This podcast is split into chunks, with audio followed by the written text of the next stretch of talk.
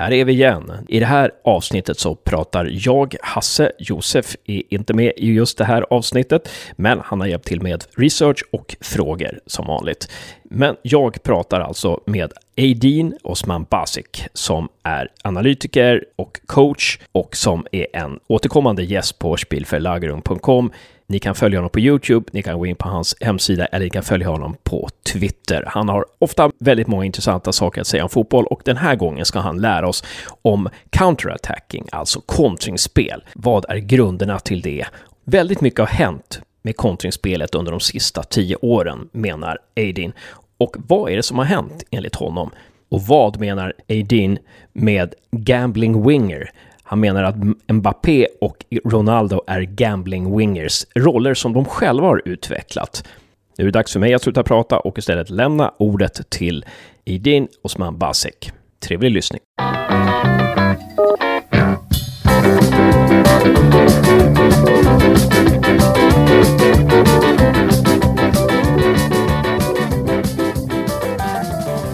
Welcome to Taktikpodden, Adin Osman Basic.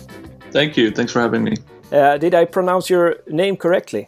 Um, it was close, but you know. yeah, a, a, couple of lessons, and I'll be there. yeah, yeah, and and you're in in Georgia right now. And how's the weather in Georgia? Uh, right now, we're starting up a rainstorm that's going to last probably about a week or so, according to forecasts. But typically, last few days were actually pretty good and warm and nice outside. But now we're having a bit of rain. Okay, so you're having the Swedish weather now. Yeah. Yeah, exactly. Yeah.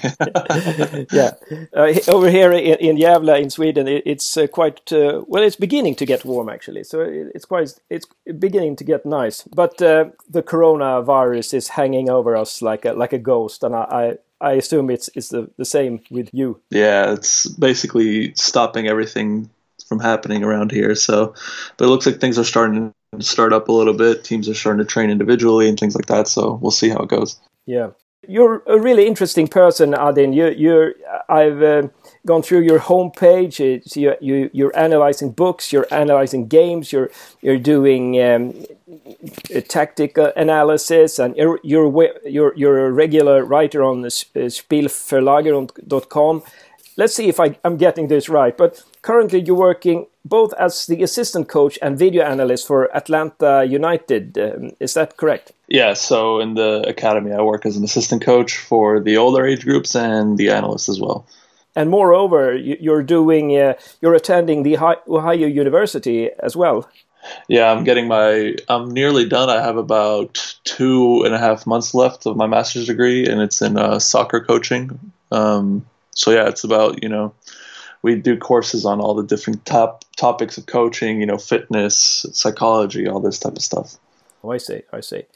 How long have you been into football? I was born into a family that uh, I wouldn't say my parents were necessarily big on football, but uh, they were born in Bosnia and uh, we moved to Germany. So those are two countries that generally like football. And uh, my older brother, when I was born, he was about eight years old and he was obsessive with football. So he was a big influence on me. And ever since I was very young, I was playing football, interested in football. So, how long have you been living in the US? Uh, I've been living here since I was five, and now I'm 25, so 20 years we will talk about uh, counterattacking. You you you published a tweet on Twitter, and it was really interesting. I was amazed by it, and I visited your homepage, and you've written about uh, well a, twenty-page document or something uh, about uh, counterattacking. Um, uh, so so let's let's move on to ca- counterattacking. And first of all, uh, what is a counterattack? How would you define it? Um, I would just say it's the phase of the game where you have just recovered the ball after you were defending the opponent's attack. So let's say the opponent's starting to attack, you defend that, and then the moment you win the ball, you have that little bit of a moment where you can counter attack. Um, otherwise, if it takes too long, it kind of turns into a normal attack. But counterattacking, similar as you would see in something like boxing or something like that, it's the opponent throws a punch, they're attacking you, you defend it, then you immediately reply uh, it's not something that you wait a long time and then attack. Otherwise, it wouldn't be considered a counterattack. So I think it's along those lines. Yeah, it needs to ha- have an element of surprise, I guess. Yeah, uh, I would say element of immediate response and speed as well. So something like that. If we're using the boxing picture once again, it, it's something like like a, a surprising knockout from nowhere, or yeah, so I think if an opponent's defending themselves, for example, if we continue with the analogy of boxing, that you're trying to you're trying to hit them, that's going to be a lot harder when they're organized defensively versus they have just attacked you, so they have a different mindset, they have a different intention. They they're in their attacking position because they've just thrown a punch, whereas you defensively are now able to expose them and attack easier because they're not uh, covered. And that's the same in football. A team is attacking or they're starting to attack and they get into an offensive formation, they have an offensive intention, and then they lose the ball, and they're let they have less cover and uh, pr- pressure on the ball usually uh, if they've just lost the ball rather than if they're organized defensively and they're set up how they want to be and they're guiding the play versus they are thinking about attacking and now you're able to expose them in that phase of the game if you do it quickly enough before they reorganize. And historically speaking, would you say that the the the uh, the way to counterattack has developed the last 10 or 20 years? Yeah, so in my article I kind of go over it a little bit where I talk about the classic counterattack and even Liverpool's assistant coach who's also the video analyst. Um, he talked about classic more random counterattacking situations. And I think you could sort of talk about that as being you have a defensive formation, you're defending, and then a counterattack is something that happens seemingly randomly or uh, with less players. So you let's say you're defending in a 4-4-2, you have two strikers up front, the rest of your team is deep and defending. The ball's won, you try to go forward, and then it's about who can arrive up front to help your strikers. Uh, maybe the winger arrives, maybe the center midfielder arrives. I'm sure there's you know general principles and patterns that the coaches go over at the highest level, of course. Um, but it's a bit more random. It's a bit more based on the player's ability and if they're able to get forward or not. Um, and then I would say it developed a little bit more into gambling forwards, uh, where it was uh, intentional and systematic versus just I, in the past, you can find even on your random Sunday league teams where people don't even maybe know much about football, you would find gambling forwards, but it's not necessarily something the team has planned for. The winger not getting back because they're tired or something. But I think more recently, you see teams like the Red Bull teams and uh, Jurgen Klopp's Liverpool, where they have a very systematic way of pressing to set up their counterattack, where it's almost automatic and well patterned and exposes the opponent. And it's very well planned out. So it's kind of developed from something that was kind of more random and just happening out of your deep defense formation into something that you try to set up uh, proactively.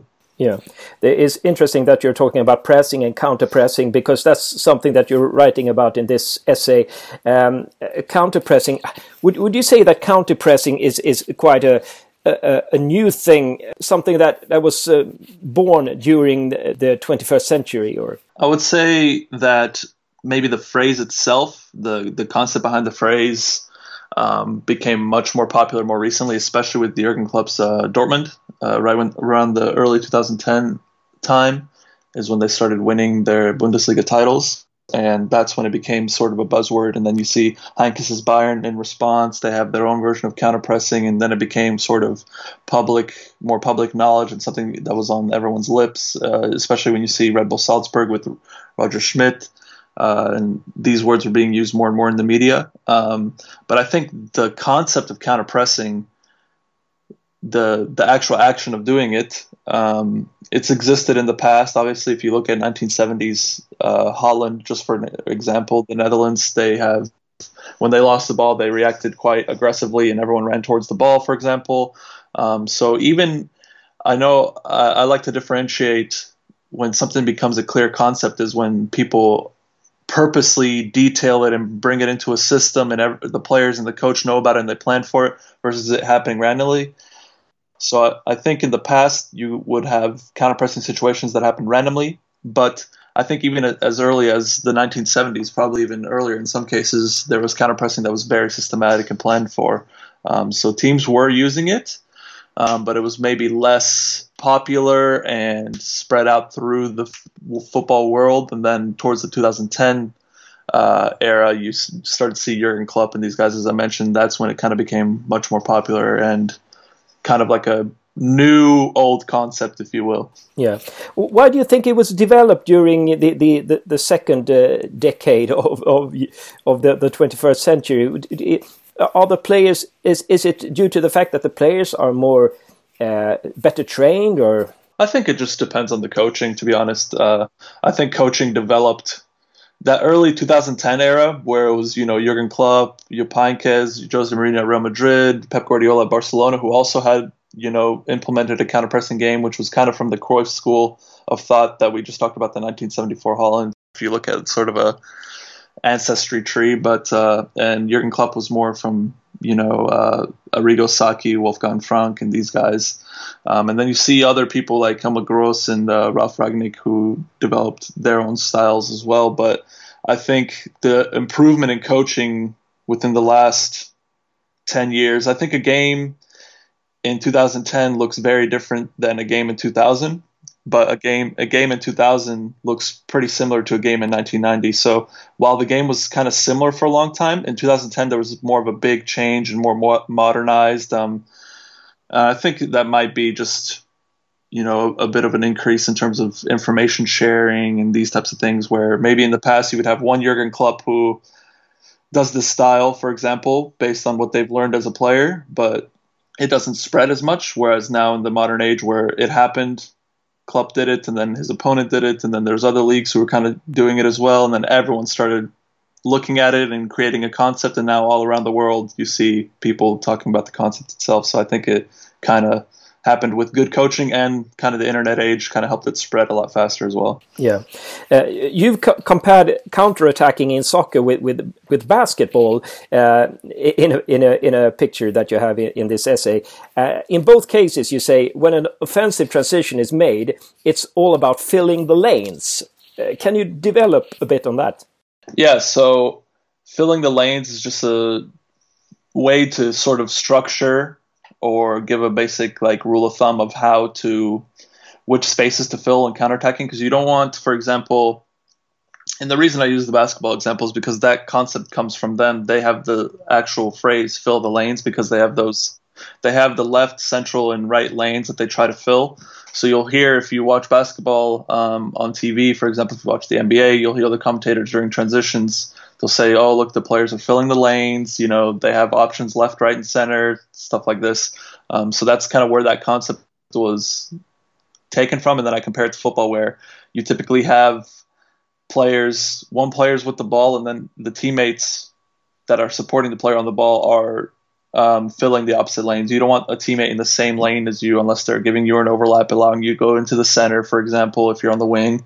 Um, you typically want a well spaced out attack, but not too far apart.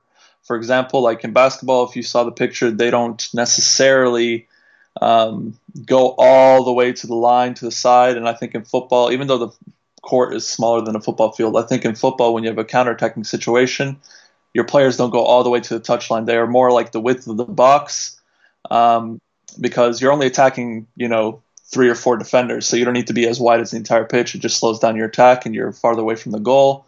So you have these lanes, the, the left side of the box, the right side of the box, or a word for it is half spaces or channels.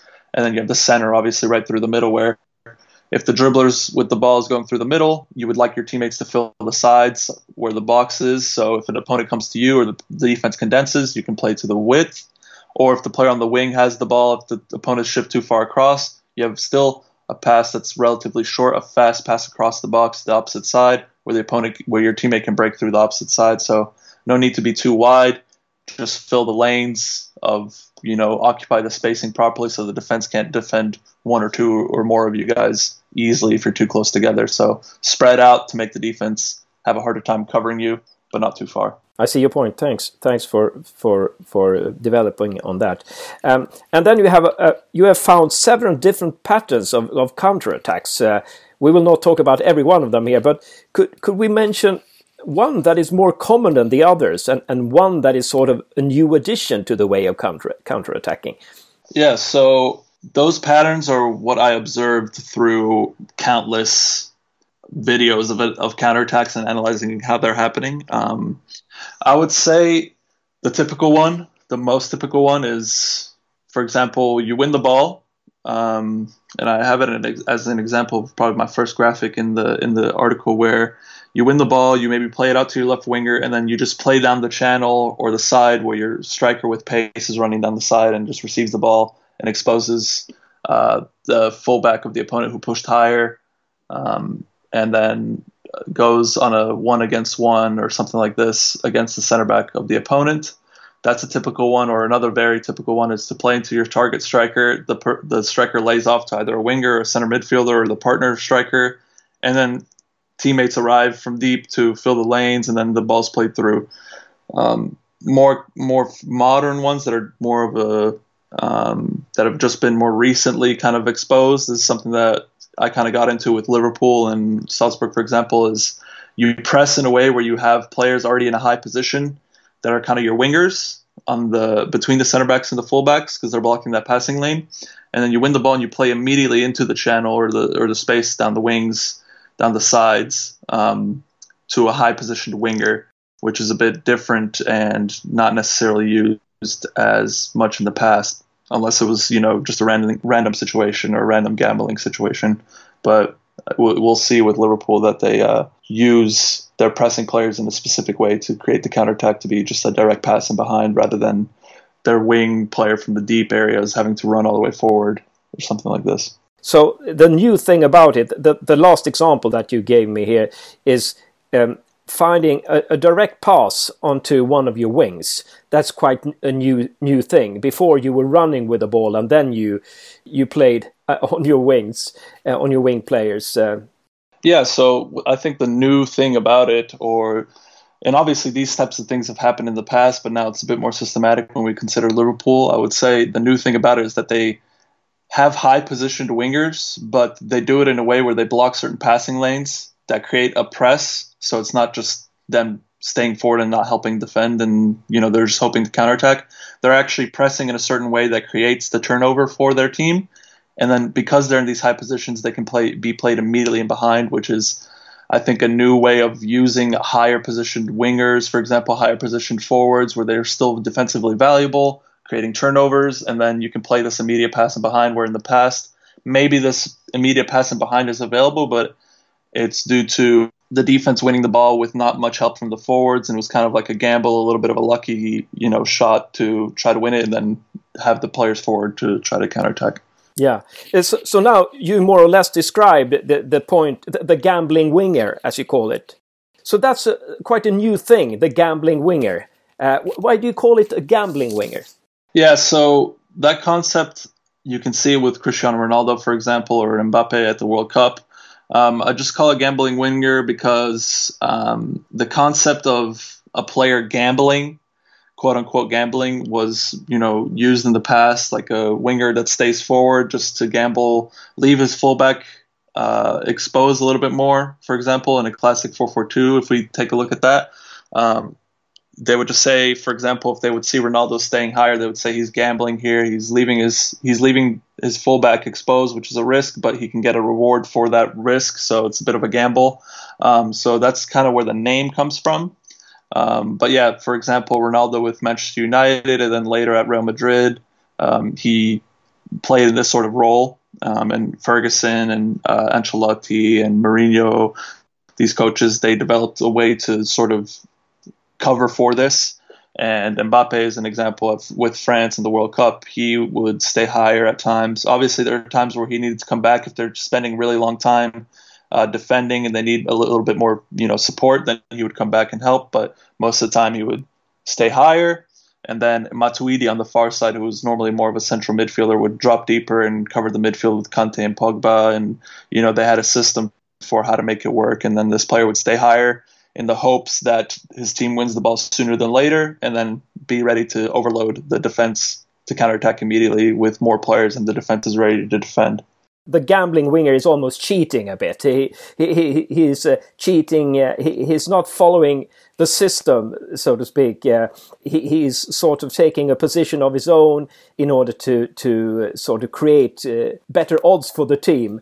Does these gambling winger does he have to be a, does this have to be a, a, an extraordinary good player? Typically it is a very good player because of the reason that if your player is going to gamble and you and you as a trainer you have to set up your team to compensate for that and figure out how they're going to defend with less players and have the idea. You want that player. So the risk reward balance is that you risk with less defensive cover with less defensive presence to you know have a higher chance of being scored on but the reward is that you have a very good player on the other side to help you score but if that player is not very good you're taking a lot of risk for something that's maybe not so rewarding. So you typically have this happen when it's a Neymar or a Mbappe or a Ronaldo because you will allow them to do that because you feel your chances of scoring are pretty high when it's that player. But if it's, you know, if it's me on the wing, you would probably want me to come back and defend instead of gamble because I, I would almost never result in a goal. So, yeah.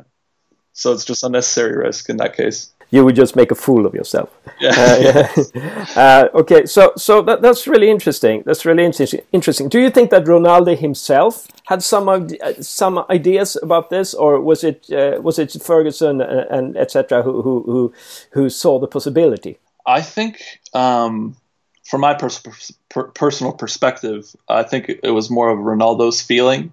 Okay. Um, and he, I think he said in a, in a in an interview before they talked about uh, a person interviewed him asked him asked him if he would be a number nine in the future a striker and he said no i like being on the wing but as i developed a bit more at united i figured if i stay higher and i go a little bit inside and i search for different spaces closer to the goal i found that i was scoring much more and then i continued that at real madrid and that's that's the role that i like i like being on the wing but coming inside i don't like being just a striker that stays in the middle um, so he kind of talked about his thought process and the way he developed into that role.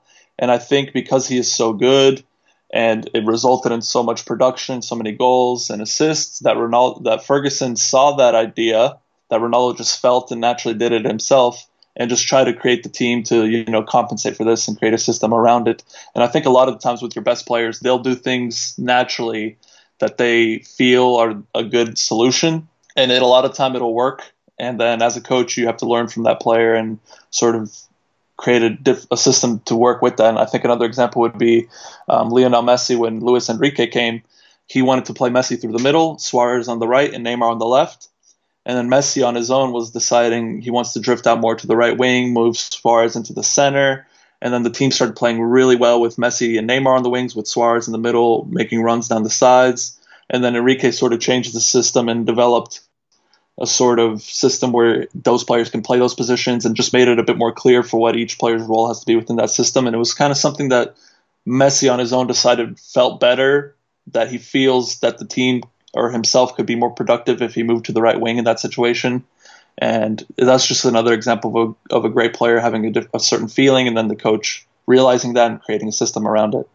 The player telling uh, indirectly the, the coach how how to use him. It's almost like a, an actor showing the playwright or, or the, the author how to write for him.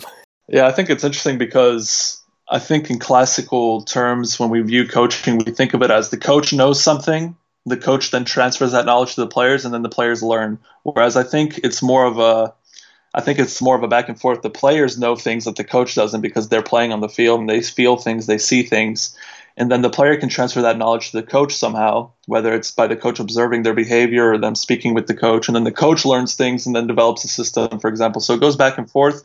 And i think the very best players have a very good feeling for what can they do on the field to make the team operate the best. Um, they typically when you let a player do what they want they just do what they feel they're really good at all the time so if you just let messi do what he wants you'll see naturally he starts doing certain behaviors that he feels are the most effective for the team and then as a coach, if it's working out really well, you try to turn it into a real system and make everyone on the same page. Mm. Maybe Ronaldo will be become a quite uh, quite a good coach uh, uh in, the future, or maybe he just uh, he's just uh, enjoying his money. Um, I don't know. Let, us yeah. let's uh, let's hope he he he makes the right decision there. But you're talking about a counter attack. Let, us move. Come back to the counter pressing for counter attacks. That's really interesting because today you don't just wait for the opponent's mistakes. You try to provoke them, and I, I guess that was what you meant with with the with the change in around 2010, um, as you said before, and you're using the forwards as defensive players, but in certain positions, so that they will hopefully end up in a convenient attacking role. Have I gotten it right? Yes. So, for example, with Liverpool, uh, Salah and Mane, they're in a high position where they block the passes from the center backs to the fullbacks, and they have certain pressing runs that they have to do that that aren't very intense most of the time, unless the distance is close to the opponent, they can sprint and win the ball quickly. But they're blocking certain passes, they're keeping a high position, they're making it difficult, they're forcing the opponent into their formation. If the opponent plays still to the wing, then they can uh, create a trap there where they double team or triple team. Um, so they're in positions where it's very inconvenient for the opponent. But if the opponent loses that ball, they're already higher than the opponent fullbacks and they're wider than the opponent center backs. So it's an immediate pass down the wing, and then you have Mane and Salah against the center back one against one, which is most of the time very, very bad for the defending team. Uh, Liverpool, they're planning their attack while the while uh, the opponent has got the ball. Yeah, so I think that's a very good point, and it's something that we see. I think if we have to define something about modern football that's kind of developed the most over time with Guardiola and these coaches, is that you see coaches wanting to control every phase of the game more and understanding that each phase influences the next phase. So when Guardiola, for example, wanted very strong defensive team, he made sure his possession was set up in a way where they can immediately press when they lost the ball so they could control the counterattacks and they would press high up uh, when they didn't have the ball every time they didn't have it so they can win the ball back as soon as possible. And in the same sort of way, but we just reverse it when we think about Liverpool now, they want to have very good attacks, but they know they have to do that through a specific way of pressing, a very good pressing system that lets them attack in the best way. So everything is connected. The way you defend leads immediately into how you attack. The way you attack leads into how you defend. And trying to control all those phases is kind of how I think modern football has developed recently with the very good coaches that we've had so far. That's a good point. And somewhere in this uh, interesting essay, someone, I think uh, Ralf Rangnick spoke, or he spoke in, in, the coach's voice. He said something about when when teams are parking two buses in front of their box, it, it's it's really it's really difficult to pick up space and create clear goal scoring opportunities. Yeah, so I think he references in his possession phase when there's very compact, very deep teams, it's hard to pick up speed towards the goal, and then you can look more like handball. He said you can go side to side, and it's hard to go through the middle. Um, so what he encourages his teams to do is to go through the middle anyway, but with high speed passing, and then he's prepared to lose the ball and then counter press immediately to create a counterattack. Um, so I think if teams can high press well then they're farther away from their goal. They're more in the opponent half. They can win the ball in the opponent half. They're more dominant over the game. But if you high press and you don't do it very well, then you definitely leave more space and more room for players to pick up speed and get in behind you and expose you. Where um, that's something that he referenced. Teams that aren't very good at pressing, for example, they'll just sit back and control all the deep spaces, which makes it kind of more annoying to have the ball um, and he has to figure out ways to do that. That's kind of what he was referencing. Yeah, so he was just saying, I think if teams pressed worse and they pressed, let's say Red Bull Leipzig, for example, Red Bull would be able to pick up speed and expose them and stuff like that. So, and then he later mentions in that quote how he's really intrigued and he's happy to see the development of the game in the eight to ten seconds after the ball is won or lost, and how that those moments decide the game itself. I think he's referencing the counter pressing moments, the counter attacking moments. You know, you can expose the opponent if they're starting their counter attack if you win the ball, and you can counter attack them if they've already started to get in their offensive formation and look to score on you. They're less prepared to defend. So that's a way to unlock these defenses that are usually staying so deep and parking two buses and things like that. If, if teams are parking their buses, you almost have to pretend to lose the ball sometimes to sort of uh, get them uh, up front. Yeah, so that's actually a concept within Red Bull where if you look at their sort of club methodology, you, you would find things about you play passes that are riskier with obviously you have the intention to score the goal. You're going straight towards their goal. And if it happens, okay, that's great. But you know you have a very high chance of losing the ball and you're very well prepared to press once the ball's lost because when you lose the ball, the opponent's going to try and start leaving that zone to try to escape your pressure, to try to counterattack, um, which means they're going to start spreading out their positions. They're going to start moving forward. They're going to start looking forward. And if they lose the ball in that moment because of your counter press, then they're looking forward, they're running forward, they're spread out. they're less ready to condense their positions, to look around them, where do they need to defend, to run backwards, to change their momentum, and then you can slip passes in behind to your strikers, to Werner, to these players, to then try to score quickly. Um, so he tries to create that little moment, I think, where it's uh, you know disorganize them and expose them very quickly because it's hard for us to score on them if we're just circulating side to side and playing crosses and they're clearing the crosses. You know, so that's what he tries to create super interesting to talk to you, Adin, uh, about uh, counter-attacking, and hopefully uh, we can get back to you many times in Taktikpodden and uh, try and get you to explain other things that are connected to football because you have so many interesting things on your web page, and I uh, I want everyone to, to look up uh, Adin's uh, web page, and uh, I will certainly give uh, the listeners a link so they can just click on that one and get to this article. A final question, Adin. Uh, if you had a time machine and if you could go back 10 years, what knowledge that you have now would you have liked to have known then, 10 years ago? Did that make sense? Yeah, yeah, I understand.